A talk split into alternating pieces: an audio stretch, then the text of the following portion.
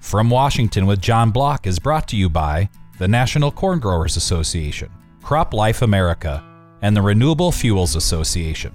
They are friends, supporters, and allies of a healthy farm economy and prosperous rural America. And now, former Secretary of Agriculture John Block.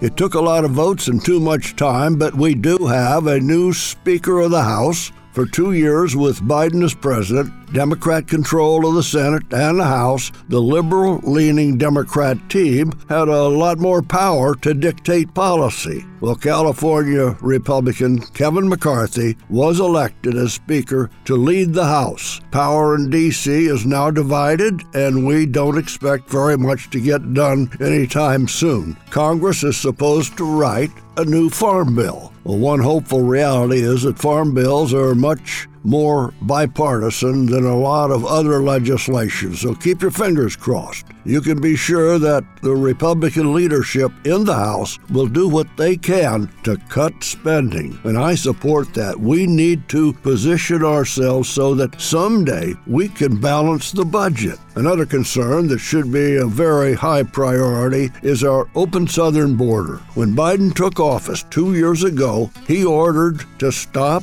construction of the border wall, and his actions made the border more porous. And here they come. In two years, under Biden's policy, we have seen one million more illegal crossings than came across under Trump in four years. At last, just this week, President Biden finally visited the border and he announced that he will take some restrictive actions that some that worked for President Trump. We need immigrants, but they should be legal.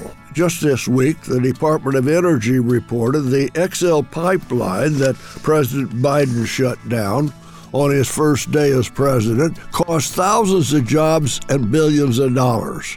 That line would have carried 800,000 barrels of oil from Canada to the Gulf Coast. So, in the last two years, instead of keeping our energy independent status, we've been emptying our oil reserves, and we have been begging Saudi Arabia for oil. We even tried to cut a deal with Venezuela for oil. We just keep begging. Last subject of interest EPA tells us that food waste in the United States is responsible for twice as much greenhouse gas emissions as commercial aviation. One third of the food in the United States is unsold or uneaten. Until next week, this is John Block from Washington. If you're a truck guy, you know what you want. Go to BillionAuto.com where it's easy to find a truck that works as hard as you do. Shop all the major brands from our huge new and used inventory. Plus, our fleet department may be able to offer you additional farmer, rancher, or business owner discounts. If you can't find what you're looking for, get priority access to incoming new inventory by ordering exactly what you want today. Shop nearly 1,000 new and used trucks at BillionAuto.com.